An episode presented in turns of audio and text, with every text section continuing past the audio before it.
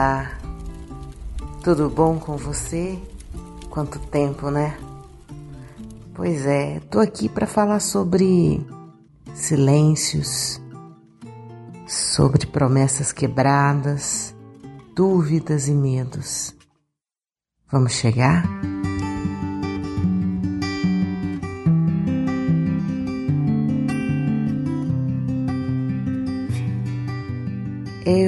Tinha me comprometido a gravar um podcast especial a cada quinta-feira.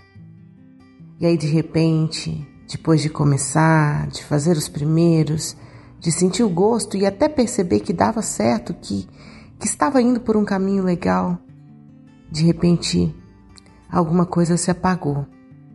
Não é à toa que esse podcast chama Palavra Acesa. Ele nasce de uma vontade, de uma paixão, de uma chama, de algo que eu não sei controlar e que precisa ser dito. E de repente, inexplicavelmente, essa voz que sempre me incomodava e que me impulsionava para um não sei onde e que eu pensei ter encontrado no Palavra Acesa, de repente ela ficou em silêncio. Eu fiquei me escutando por muito tempo. Eu fiquei dentro de mim e eu não escutei nada. Nada que pegasse fogo, nada que me movesse. Então eu comecei a entender que às vezes a gente conta um monte de mentira para a gente mesmo.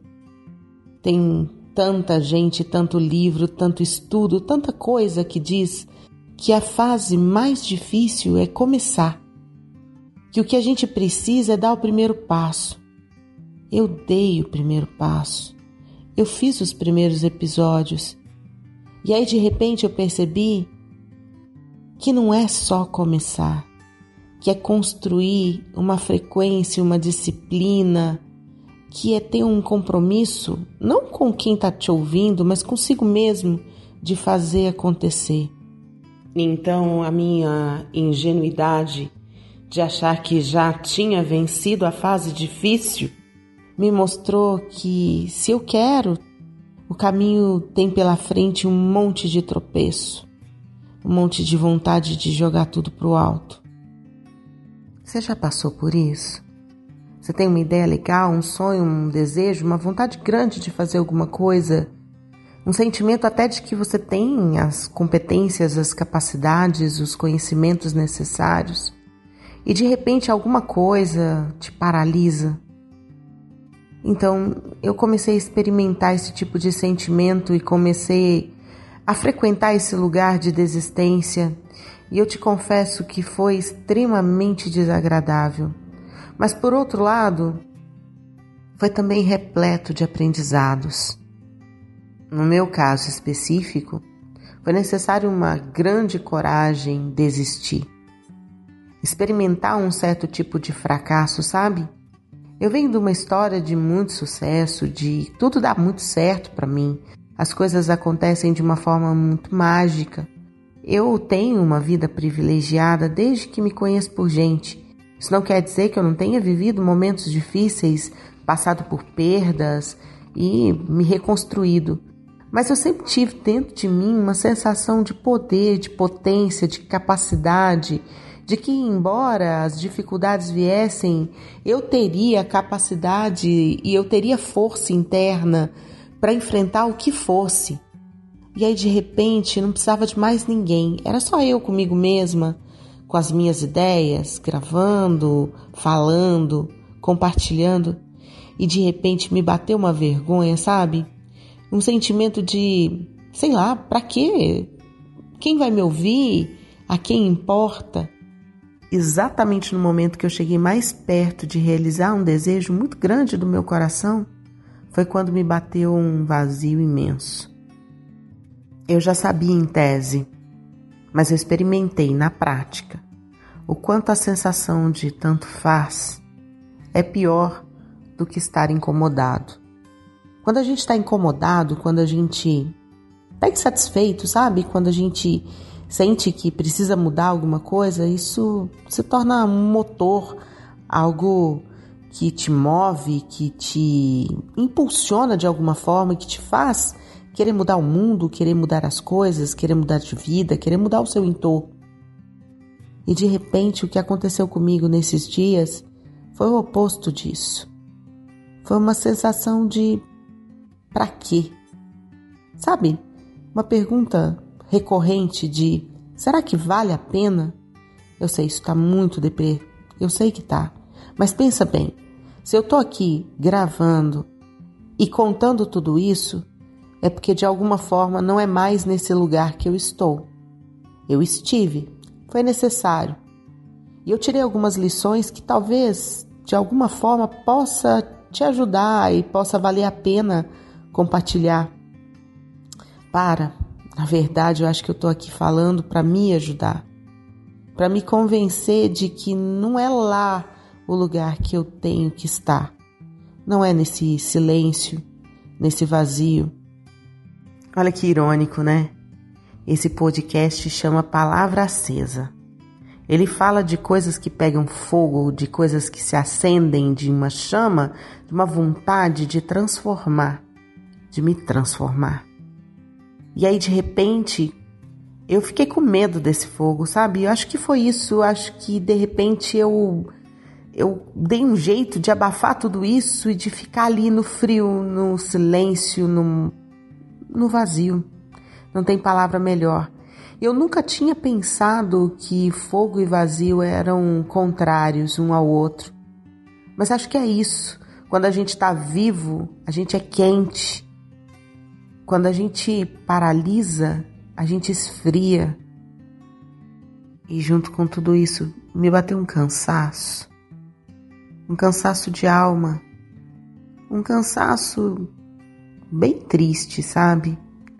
Daquele tipo de cansaço que olha para o lado, que olha para o outro e que começa a não ver muito sentido nas coisas. Então comecei a perceber que quanto mais eu frequentava essa paralisia, esse lugar frio, esse vazio, mais minha alma se apagava e menos desejo eu sentia de sair dali. Foi ficando tão perigoso, foi ficando tão silencioso, a ponto de se tornar insuportável. E eu esperava que magicamente alguma mão se estendesse, vinda sei lá de onde. Ironicamente, estando em silêncio, eu queria que alguém adivinhasse o quanto eu estava esperando ansiosa por um resgate. Foi que percebi que a única pessoa capaz de me resgatar era eu mesma. Eu precisava inventar uma vontade, sabe-se lá de onde e sabe-se lá para quê, apenas para me aquecer, porque aquele frio estava apagando o que eu tinha de mais precioso em mim, a minha voz, o meu desejo de falar. E mais do que isso, a partir da minha voz, da minha fala, dar voz e fala a outras pessoas que também têm tanto a dizer mas que não sabem por onde começar. E sabe o que é mais louco? Eu já ajudei tanta gente a vencer seus medos, lidar com seus sabotadores internos, vencer a síndrome do impostor. Eu conheço esses mecanismos, eu entendo dessas coisas. E que vergonha! Fui vítima daquilo que eu conheço tanto mas que conhecer não basta, porque a gente é muito mais do que isso, a gente é humano. E foi doído experimentar, sabe?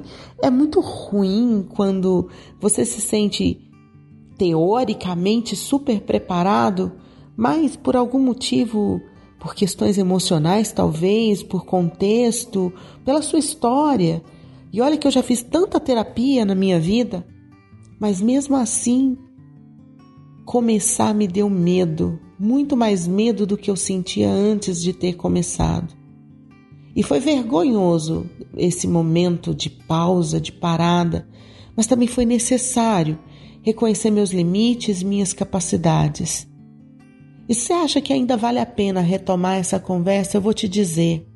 Eu não quero fazer promessas de períodos, de tempos, de espaço. Eu quero fazer, eu quero deixar acontecer que seja bom, que seja verdadeiro, que agregue, que vale a pena. Eu quero me libertar para fazer algo que me preencha a alma e que faça sentido para mim, não como uma obrigação. É disso que eu tô fugindo. É isso que eu tô evitando, sabe? Foi isso que foi tirando minha luz, meu brilho, minha vontade de viver as emoções de uma maneira diferente. Durante muito tempo, eu frequentei lugares onde a lógica e a razão eram supervalorizados. E eu mesma caí nessas armadilhas. O que eu estou tentando fazer com palavra acesa é um exercício de me desprender disso. E eu confesso que pela primeira vez eu estou gravando sem roteiro, livre e espontaneamente, deixando tudo fluir da maneira mais natural possível.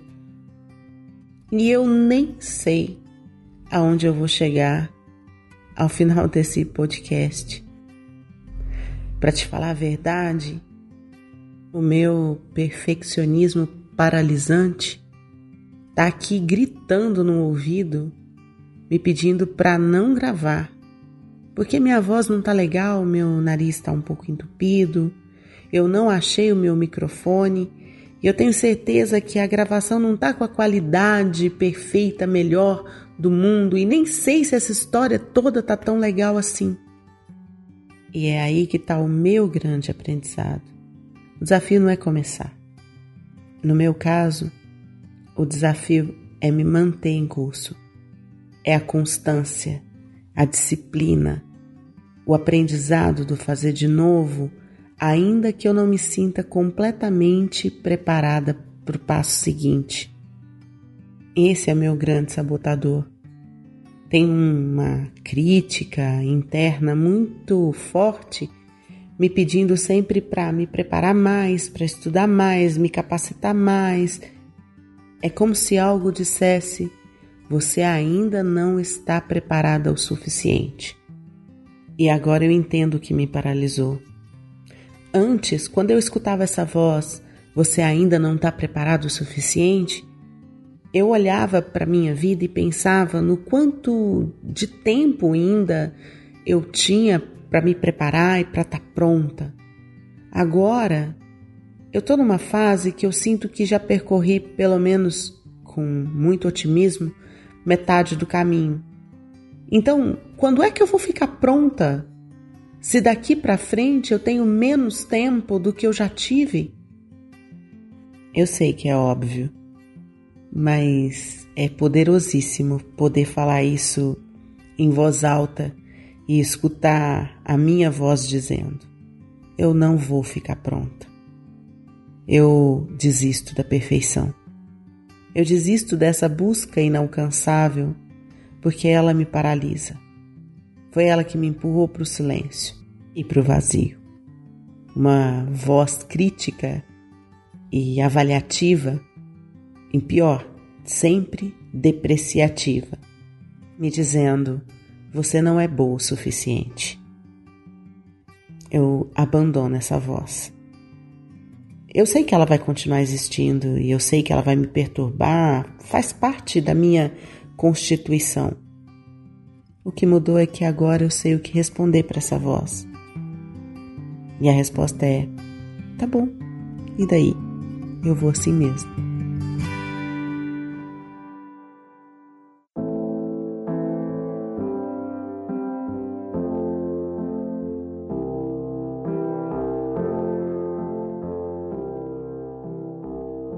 Agora mesmo, esses dias, ontem ou anteontem, estava conversando com a minha filha de seis anos e ela me disse uma coisa que mexeu muito comigo.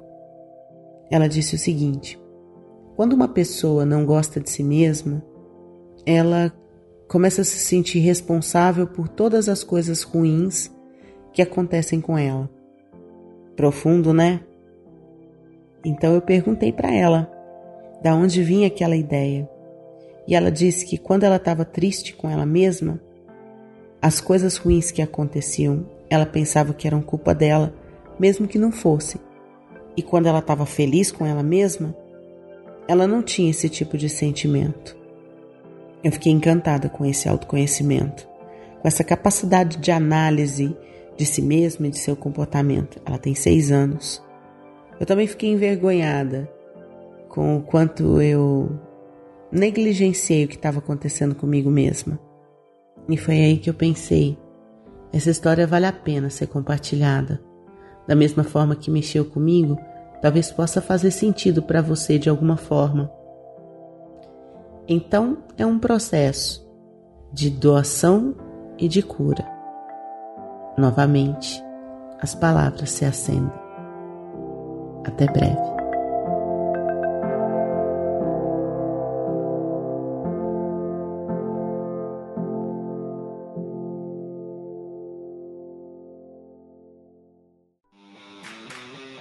Esse programa foi editado por Na Trilha, podcast Transmídia.